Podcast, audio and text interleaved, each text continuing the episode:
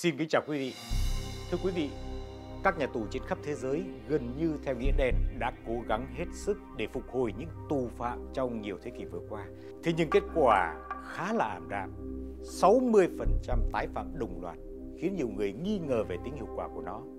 Thế vậy còn 40% khác thì sao?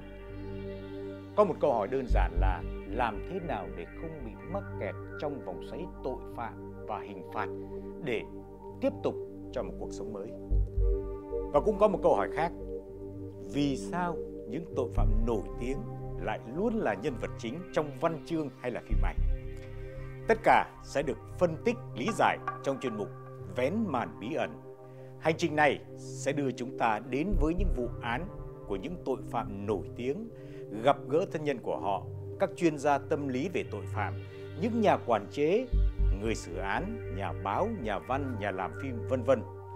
Tất cả sẽ cho chúng ta một góc nhìn đa chiều về cuộc đời của những tội phạm lừng danh ở Việt Nam để rồi cùng lý giải về những bí ẩn mà họ đã mang theo suốt cuộc đời của mình.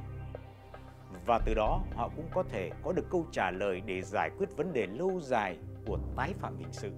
Trong chương trình Vén màn bí ẩn tuần này, chúng ta sẽ tìm hiểu về cuộc đời của một trong những nhân vật nổi danh ở miền Nam vào thập niên 1920-1930 của thế kỷ trước. Đó là tướng cướp, nhà văn Trương Văn Thoại hay còn gọi là tướng cướp nhà văn Sơn Vương.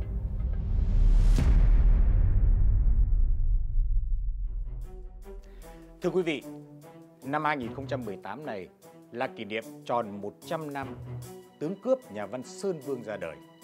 Là một nhà văn thì ông đã để lại cho đời một gia tài đồ sộ với khoảng hơn 30 tác phẩm cùng nhiều trường thiên tiểu thuyết. Là một tướng cướp, ông đã gây ra hàng loạt vụ cướp chấn động Sài Gòn để rồi phải lãnh một số án lên đến 79 năm tù. Trong đó có 32 năm tù giam biệt xứ và 34 năm khổ sai biệt xứ tại Côn Lôn, tức là đảo Côn Đảo ngày nay. Cuộc đời đầy bi tráng của Sơn Vương đã tạo nên những huyền thoại khác nhau, nhiều góc nhìn khác nhau mà ngay cả hàng trăm bài báo từ xưa đến nay vẫn chưa thể đúc kết một cách trọn vẹn.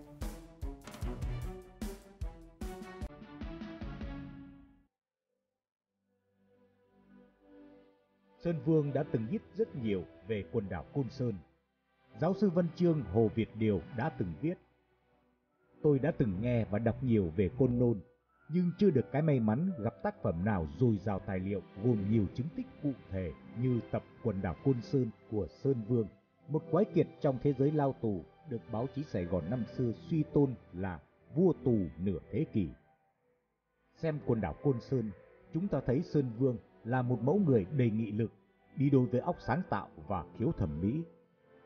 Một vấn đề hay một sự việc được ông trực tiếp khảo sát tình tường bằng những biện pháp khoa học thực tế. Khi ông xét thấy thật chính xác, ông mới đặt bút ghi vào. Do đó mà có lắm người đã coi đương sự là một nhà thám hiểm địa ngục trần gian. Mặc dù Côn Nôn chỉ là địa ngục phàm trần, song cai hãi hùng ghê tởm của nó mà ông đã phải trải qua so với 10 cảnh thập diện dưới cõi âm trong kinh sách nhà Phật vẫn không kém phần khủng khiếp. Sơn Vương đã trải qua rất nhiều cái nhà tù nhưng mà khắc nghiệt nhất vẫn là nhà tù Côn Đảo. Và ở đây có thể được mệnh danh là địa ngục trần gian. Và đúng như Sơn Vương mô tả trong một cái cuốn bản thảo mà chưa được từng được công bố thì Sơn Vương cũng nói đến cái sự cùng cực đau khổ và gánh chịu những cái nỗi khổ về thể xác về tinh thần. Ngay cả một con người bản lĩnh cứng cỏi như Sơn Vương à, mặc dù được hưởng nhiều đặc ân ở nhà tù Côn Đảo nhưng vẫn không thể chịu đựng được đó là một điều thực tế mà có thể là nhiều người chưa biết được. Có người đánh giá rằng thấy nó khắc nghiệt, nó cao, tức là có thể nó giết chết nhiều người, nhưng mà lại nó không có thâm độc, nó nó nó không có hành hạ thân xác và tư tưởng kinh khủng như cái thời kỳ sau này. Đơn giản lắm, anh ờ, đi làm cũng sai không? Anh không làm, nó đánh anh chết liền để đem đi chôn. Còn cái này nó không cho anh chết. Cái giai đoạn sau này là không có chết đánh hoài đánh hoài chừng nào anh đầu hàng thì thôi à Trong hơn 100 năm, khoảng 20.000 người Việt Nam thuộc nhiều thế hệ đã bị giam cầm, hy sinh tại địa ngục trần gian, nhà tù Côn Đảo. Đây là một hệ thống nhà tù với nhiều khu vực biệt giam, chuồng cọp. Trại Ba Nhơ Một, nơi Sơn Vương bị tù, rộng hơn 12.000 m2, gồm 10 khám lớn, 20 hầm đá biệt giam, một khám đặc biệt, hầm xây lúa và khu đập đá. Mọi tù phạm đều thấy dùng mình ngột ngạt với những hình thức lao động khổ sai, với những công cụ tra tấn dã man phi nhân tính nhất. Bởi vậy mới có câu Côn Lôn đi dễ khó về, sống ngồi phú hải, chết về hàng keo. Lên cái khu thường phạm thì nó cũng có đầy đủ những cái khắc nghiệt cũng như là những cái tệ nạn cũng như là sự cùng cực ở trong những cái khu thường phạm đó. Ở trong đó thì các cái thường phạm bị các đối tượng gọi là cập rằn nó đối xử rất là thậm tệ bên cạnh cái sự cai trị của các cái cai ngục thì đây là một điều rất là phù hợp với cái chính sách của thực dân pháp, là dùng người Việt trị người Việt, dùng đối tượng phạm tội để trị đối tượng phạm tội. Và đây là một cái, tất cả hệ thống nhà tù của thực dân pháp, kể cả của chế độ ngụy quyền trước, sau này, đều thực hiện theo cái chính sách này. Tức là tối đèn cháy, tức là vô bắt đầu đánh ngoài sa liên thì nó nhốt mà, mà, mà nó cầm chéo cái kiểu này. Ừ. mặc cái quần đùi không có áo gì cũng chéo cái này. Tối sao ngủ được? Ông phải lại trở lại. Khổ sở lắm. Ngày thì nó cho đâu một một lon nước gì. Dưới đâu buổi sáng dĩa cơm buổi chiều dĩa cơm thôi. Còn không có ăn uống đồ này kia ăn được là được không được là ờ, chết thì mặc kệ. Đạo diễn Đào Bá Sơn thời điểm đó được mời vào vai Savani một đại úy phòng nhì cơ quan tình báo quân đội của Pháp tại Việt Nam. Ông đã có khá nhiều kỷ niệm với bộ phim này. Cái nhà tù Côn Đảo khi các đoàn quay họ không được phép đụng chạm đến bởi vì đấy là di tích lịch sử rồi. Anh không được phép tu sửa sơn phết lại để mà anh làm cái đấy thì anh về trường quay của anh mà anh làm. Còn anh quay ở đây thì tận dụng những cái đấy. Nhưng mà các đạo diễn và các nhà làm phim cũng rất là giỏi. Họ đặt máy xa, họ đặt nhưng còn cái khu những cú máy gần và họ, họ tận dụng được những cái bối cảnh rất tốt ở trong ở, ở, côn đảo mà khi lên phim như chúng ta thấy đấy, rất nhiều cảnh khá hiện thực. Ngày 16 tháng 8 năm 1933, 21 tuổi thì Sơn Vương bị bắt sau vụ cướp xe tiền của tay giang hồ đảo Cox, René Gale. Tài xế năm đường thừa lúc chủ đi vắng đã lấy xe hơi đắt tiền của chủ giúp cho hai bạn Sơn Vương và Nguyễn Phương Thảo bị đánh cướp. Vì ở Sài Gòn lúc đó thì ừ, cái loại xe như vậy á, không nhiều. Cho nên khi bị điều tra tới tấp thì năm đường buộc phải khai ra Sơn Vương. Ra tòa thì Sơn Vương nhận hết tội về mình. Tòa tử hình kết án Sơn Vương 5 năm tù khổ sai đầy ra côn đảo. Nguyễn Phương Thảo thì thoát nạn. Sau nhờ số tiền cướp được mà mở rộng con đường sự nghiệp năm đường bị đuổi việc về kéo xe lôi. Cuối năm 1933 thì Sơn Vương đã lên tàu ra đảo Côn Lôn. Khi mà Sơn Vương đi thụ án tại à, nhà giam Côn Đảo thì nhận được sự ủng hộ, có uy tín đối với thường phạm và đặc biệt là được giới cai ngục ở đây rất là nể trọng cho làm thư ký như vậy, thì Sơn Vương có một vị thế nhất định. Và chính điều này Sơn Vương đã thay đổi cách tiếp cận bằng việc ý kiến trực tiếp. Và trong những cái văn bản mà tôi đọc được thì Sơn Vương những cái thư có lời lẽ rất là ôn hòa, nhưng mà phân tích rất là chi ly rất là sâu sắc để bảo vệ cho quyền lợi của chính bản thân mình cũng như là những tù thường phạm khác.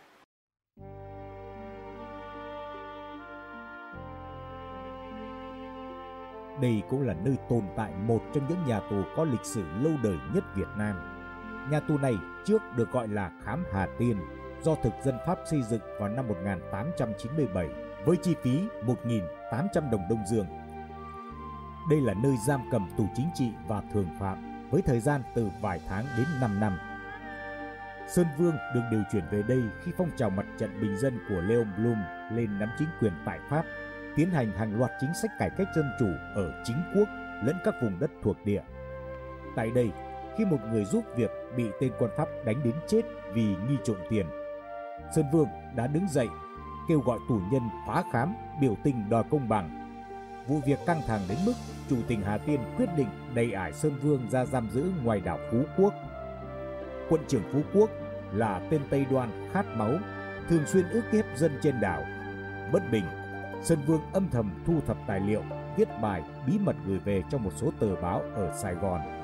Bị điều tra, tên Tây Đoan khát máu bị trục xuất về Pháp. Tháng 2 năm 1938, tên quận trưởng mới thay đã đưa trả Sơn Vương về lại Hà Tiên. Ông bị giam giữ thêm 6 tháng thì được trả tự do. Có thể nói là cái tính khí khái của Sơn Vương thì được thể hiện ngay trong cuộc đời của ông ta. Và ngay từ khi mới bị bắt vào sạc khám lớn Sài Gòn đã thể hiện cái sự khí khái và được phong là đề lao hiệp khách. Nhưng mà khi ra côn đảo, khi đi trải qua những nhà tù thì cái, cái khí khái này càng được thể hiện rõ nét hơn nhất. Đi khi bị giam ở Phú Quốc gửi thư về để tố cáo hành vi của những cai ngục cũng chính là Sơn Vương cầm đầu để bảo vệ cho quyền lợi của tù thương phạm. Vì vậy mà Sơn Vương được rất nhiều người ủng hộ và sau này ông ta được cất nhắc vào những cái vị trí.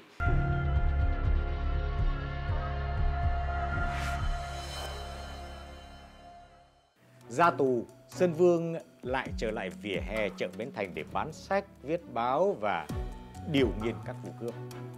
Mục tiêu của ông thì vẫn luôn là những tay chùm cờ bạc bịp bợm và bè lũ tay sai cho Pháp. Tuy nhiên, như là một định mệnh, đúng một năm sau, à, cái ngày mà được tự do, Sơn Vương lại phải lãnh án.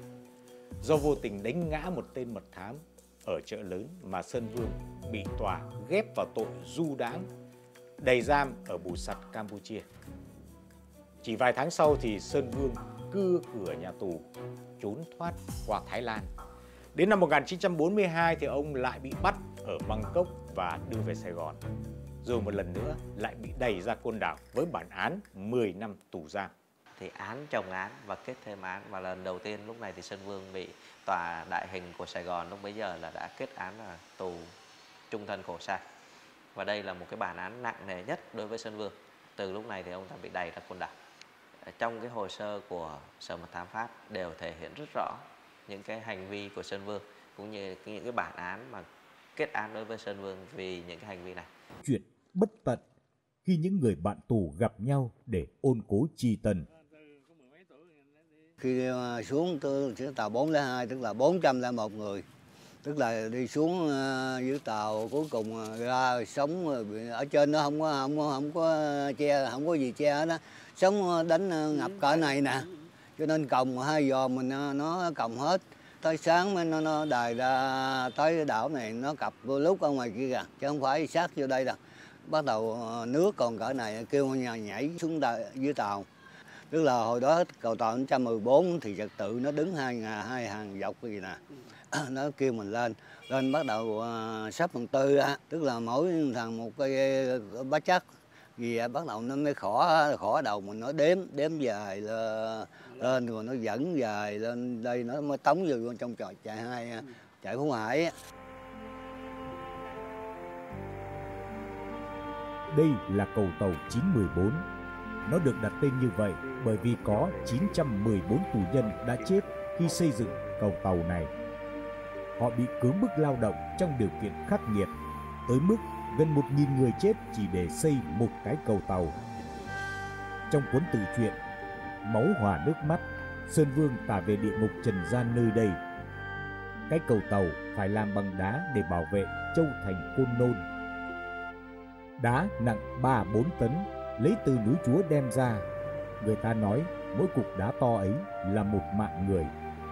Việc cậy đá toàn bằng sức người nên người bị đá đè, đá giết quá nhiều là chuyện hiển nhiên.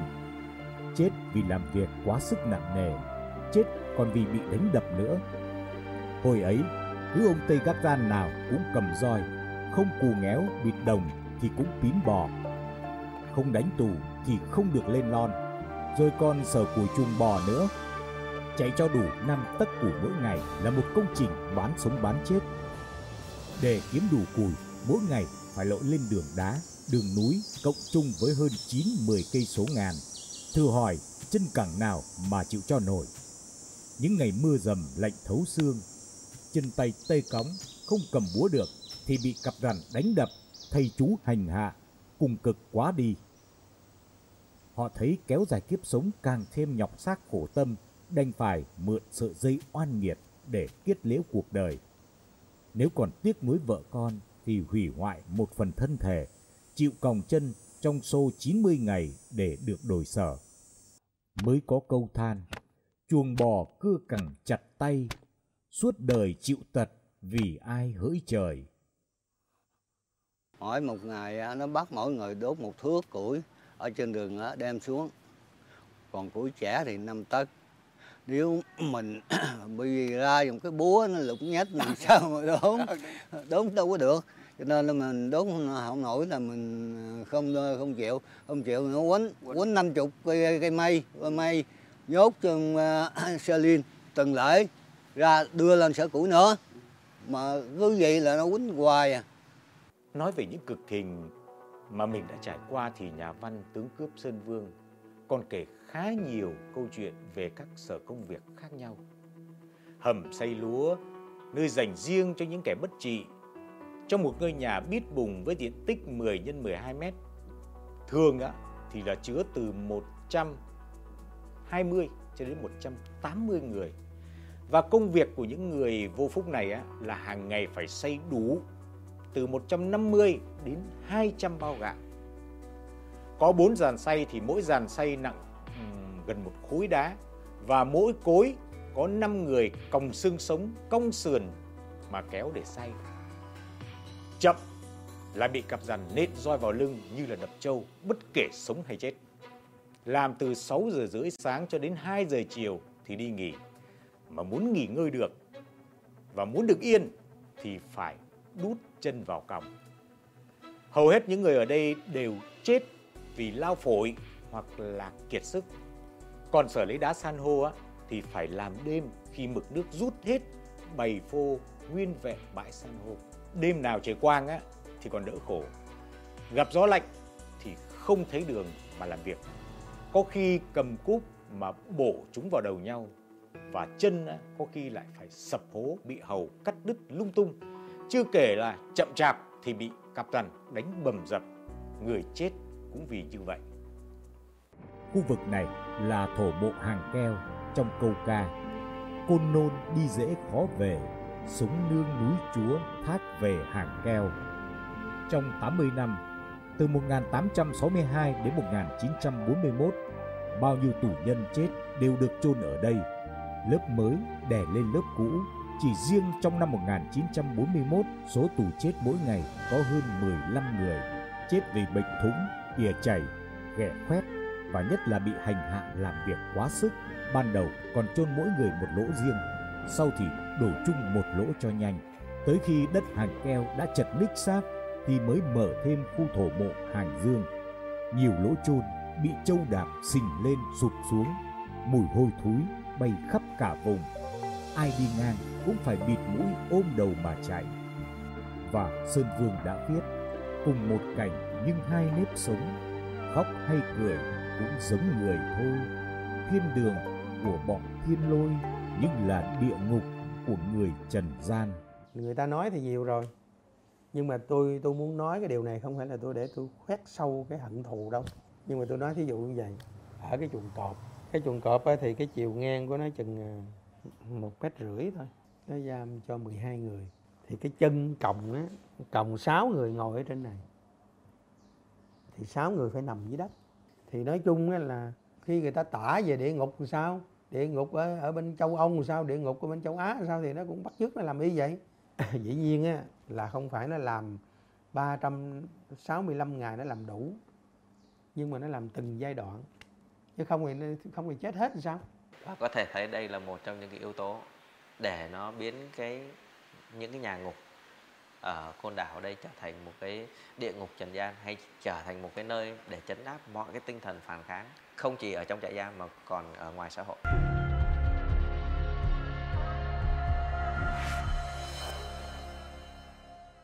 Năm 1945, cách mạng tháng 8 thành công.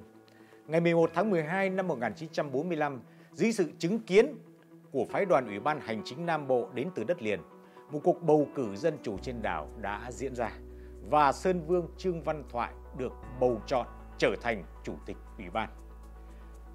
Cho đến ngày nay thì nhiều người vẫn cho rằng là nhân cơ hội phát xít Nhật đầu hàng, Sơn Vương đã vùng lên cướp chính quyền rồi tự xưng vương làm chúa đảo. Nhưng trong cuốn Máu hòa nước mắt thì Sơn Vương lại viết Vì không thể từ chối được phái đoàn của Việt Minh và cũng vì không có quyền trốn tránh nhiệm vụ của công dân trong lúc nước nhà hữu sự, buộc lòng tôi phải đảm nhiệm mối nợ côn đảo tạm một thời gian để rồi tìm cách thoái thác chứ không phải tự tôi cướp đấy chính quyền hay là tham quyền cố vị như người ta đã tưởng.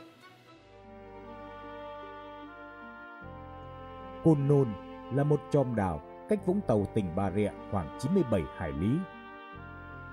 Tả như Sơn Vương thì hình dáng của chòm đảo trong bản đồ khi lật úp xuống trông như một con tê giác mẹ đang nằm giữa đàn con. Côn đảo ngày nay là một trong những điểm đến hấp dẫn nhất với những bãi biển hoang sơ, hệ thống rừng nguyên sinh cùng nhiều sinh vật quý hiếm. Và tất nhiên, Côn đảo vẫn còn đó với những dấu tích lịch sử thời Sơn Vương được cử làm trưởng đảo. Dù chỉ tại vị một thời gian ngắn, nhưng Sơn Vương đã làm được khá nhiều việc quan trọng. Sơn Vương đổi tên đảo thành An Ninh quần đảo nhằm xóa bỏ tàn tích thực dân về mặt văn hóa, lưu dấu kỷ niệm công đức của nhà cách mạng Nguyễn An Ninh.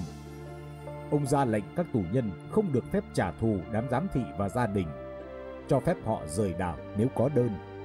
Sơn Vương còn tổ chức lại sản xuất từ thu hoạch lúa, đánh bắt hải sản đến khai thác củi đá làm vệ sinh, đề ra một số biện pháp khuyến khích lao động như chia một phần thành quả cho người làm ra sản phẩm. Ông cũng tỏ ra kịp thời và chính xác khi xác định những việc cần làm cấp bách, giao đúng người đúng việc, từ tổ chức một tổ y tế vào núi tìm thuốc trị bệnh đến việc xuất toàn bộ vải vụn trong kho, giao cho tổ phụ nữ may quần áo vân vân. Và đây là một cái giai đoạn mà Sơn Vương làm rất tốt cái vai trò của mình. Có nhiều cái hoạt động có ý nghĩa đem lại cái giá trị tích cực. Ví dụ như một trong những cái hoạt động đó chính là cải táng mộ của Nguyễn An Ninh và chăm sóc rất là chú đáo và thiết lập một cái chế độ công bằng ở trên trên đảo. Đây là giai đoạn thực hiện rất là tốt với sự, sự giám sát của Ủy ban Hành chính Nam Bộ. Khá nhiều câu chuyện về Sơn Vương đã được nhắc lại trong những cuộc mạn đàm của những cư dân trên đảo Côn Sơn. Hầu hết đều cho rằng Sơn Vương thừa lúc phái đoàn Việt Minh về lại đất liền, nổi máu giang hồ đã xưng vương làm chúa đảo, tổ chức tiệc tùng linh đình nhiều ngày đêm. Với vai trò mới này, Sơn Vương đã ép Lệ Hoa, cô con gái xinh đẹp của vệ liễn cai tù cũ, để cưới về làm vợ, nếu không sẽ giết hết cả gia đình. Và đây là câu chuyện họ đã được nghe lại. Ông làm ship, ship là có nghĩa là, là làm ship mà ship ở bên của cái đám của trật tự á. Nhưng mà năm à, 1946 là Nhật mà đảo chánh với Pháp á, thì chúa đảo Sơn Dương thừa cái nút đục đục đó Sơn Dương mới cướp cái chính quyền ở tại quần đảo này luôn. Cướp chính quyền đó như vậy thì hồi xưa Sơn Dương á, có thầm yêu một cái cô gái mà cô gái đó tên là con Quỳnh Hoa mà con của ông vệ Việt à, mà ông vệ diễn là ông đây là là giá làm giám thị thì Sơn Dương mới ra lệnh cái đàn em của ông á ông nói là nếu mà không gả Quỳnh qua cho tôi đó thì đã đem ra nghĩa là sân vận động chặt đầu bắn bỏ đó, đó. Trong hồi ký Máu hỏa nước mắt, Sơn Vương viết khá dài về câu chuyện này để giải đáp vụ cưỡng bách hôn nhân. Chuyện kể rằng ông chính là người được bà 15 mai mối để cưới cô Hoa. Ông biết thân biết phận, nhưng gia đình vệ liễu tha thiết quá nên ông phải nhận lời. Gia đình nhà gái còn phải đưa xính lễ để ông có đồ mà đi cưới con gái nhà người ta. Trong vòng nửa tháng, lễ hỏi và lễ cưới đã hoàn tất. Có một chi tiết khá là đặc biệt, đó là Sơn Vương sau khi bị miễn án tử rồi thì đã gửi một cái mật thư cho vệ liễn và khuyên bảo vệ liễn hãy đưa gia đình vào trong Sài Gòn để sống và hãy để cho Lệ Hoa đi lập gia đình khác và đó là mong muốn của ông ta. Với cái uy tín của mình cũng như là cái sự hợp tình hợp lý ở đây thì vệ liễn đã nghe theo lời Sơn Vương và đưa cả gia đình vào Sài Gòn để sinh sống. Và mặc dù sau này Lệ Hoa à, đã có gia đình khác nhưng mà khi Sơn Vương trở về Sài Gòn thì Lệ Hoa vẫn tiếp tục giúp đỡ cho Sơn Vương. Và điều này chứng tỏ rằng Lệ Hoa cũng có tình cảm rất đặc biệt với Sơn Vương chứ không chỉ đơn thuần là sự ép buộc cưỡng ép ở đây lên làm đào trường, cưới được một người vợ xinh đẹp là con gái của vệ liễn. Trước từng là trưởng giám thị tưởng chừng thì mọi việc đã yên bề. Lịch sử cũng nhiên lại xoay chiều. Ngày 8 tháng 4 năm 1946, đại úy Rimberg chỉ huy ba chiến hạm chở hai đại đội lính hỗn hợp gồm cả Pháp, Âu Phi và lính bản xứ tiến vào quần đảo Sơn Vương và toàn bộ 400 tù thường phạm còn lại bị tống giam ngay tức khắc. Một năm sau, Sơn Vương hầu tòa ở Sài Gòn với hai tội danh mới là cưỡng hôn lệ hoa và giết hung bá quyết ngoài đảo. Đây là những tội do kẻ tư thù đổ vấy cho ông mà thôi. Sơn Vương phải linh thêm một án tù trung thân khổ sai. Những chuyện này ông kể khá kỹ trong cuốn hồi ký của mình và đúng 34 năm ngồi tù. Năm 1968, dưới thời Liên minh Thiệu Kỳ, tướng cướp nhà văn Sơn Vương mới được ân xá trở về đất liền. Đây là nơi mà Sơn Vương từng sinh sống sau khi ra tù. Thời mới trở về, Sơn Vương là hiện tượng của công chúng Sài Gòn khi ông cho đăng thiên phóng sự Sơn Vương, người tù thế kỷ, kể về cuộc đời của chính mình. Tuy nhiên, chiến tranh khốc liệt đã nhanh chóng thu hút độc giả sang những câu chuyện khác. Sơn Vương lui về sống ẩn giật, mưu sinh bằng nghề bốc thuốc nam gia truyền và lặng lẽ viết hồi ký, máu hòa nước mắt để lại cho đời. Nhà báo Nông Huyền Sơn điền giá cho những bài báo của mình về Sơn Vương đã từng tìm đến khu vực này. Tuy nhiên, quá khứ đã lùi quá xa trong ký ức của những con người hiện tại. Lúc bắt đầu tìm hiểu cuộc đời ổng tôi có đi tìm đến cái hẻm ở trên đường Nguyễn Cư Trinh. Tiếc là khi đến đó thì không còn ai biết về ông Sơn Dương. Người ta biết là ngày xưa ổng có sống ở đây, sống rất hòa đồng mọi người, rất hiền hậu, hay mua kẹo cho trẻ con. Hai vợ chồng sống ở đây, không hiểu lý do sao hai vợ chồng rời đi. Đây là ngôi mộ chung của gia tộc họ Trương. Một phần cho đốt của tướng cướp nhà văn Sơn Vương Trương Văn Thoại cũng được thờ tự ở đây. Những năm tháng cuối đời, Sơn Vương đã rời Sài Gòn để về với mảnh đất của tổ tiên. Lá rụng về cội, những lấy lừng trong cuộc đời rồi cũng phai mờ theo năm tháng. Ông Sáu Kim, người chăm lo hương hòa cho dòng họ vẫn luôn nhớ về những ngày tháng Sơn Vương về lại với quê nhà.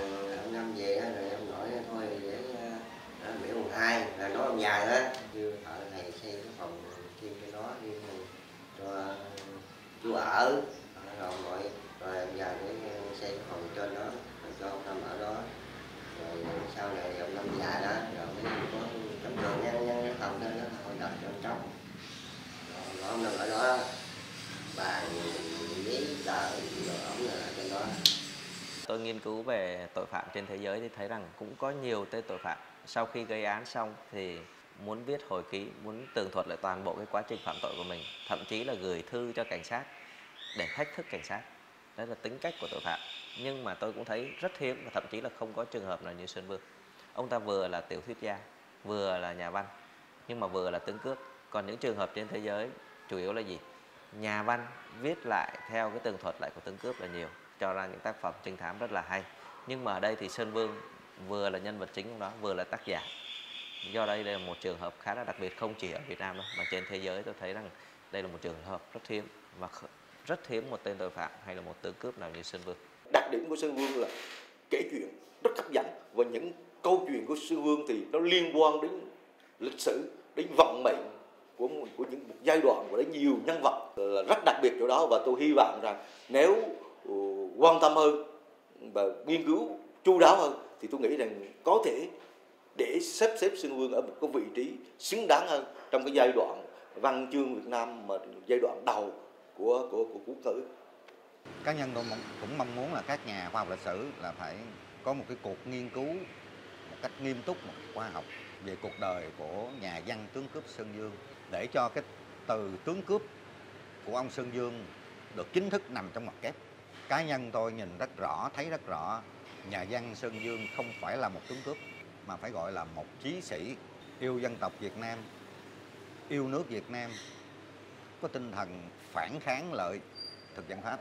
Ông kháng chiến theo kiểu cá nhân chủ nghĩa và nó mang hơi hướng anh hùng chủ nghĩa.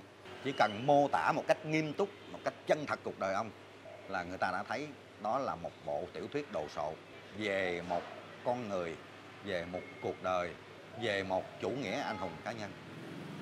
Sơn Vương là một hình tượng cụ thể hóa của một thân phận người Việt Nam mà bị các thế lực nước ngoài nó giày xéo trên đất nước của mình. Tại sao tôi nói vậy?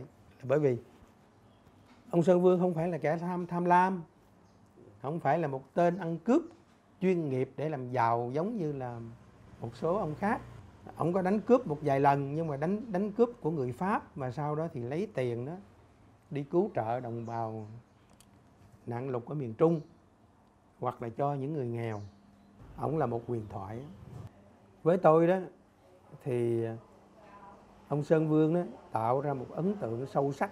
Thứ nhất là theo tôi đó thì ông sơn vương là kết tinh của cái khí chất của người nam bộ. Mà tư tưởng chủ đạo á, là trọng nghĩa khinh tài lãng mạn và hào hùng vừa viết văn mà vừa có thể cầm súng.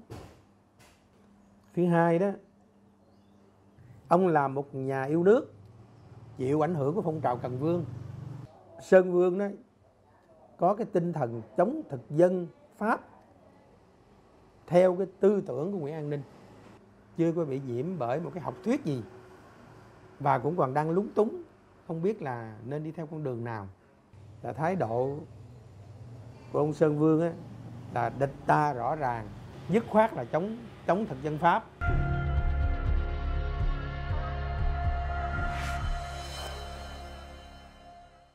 Nhận án 79 năm tù, ngồi tù 34 năm, trong đó có 32 năm khổ sai ở Côn Đảo.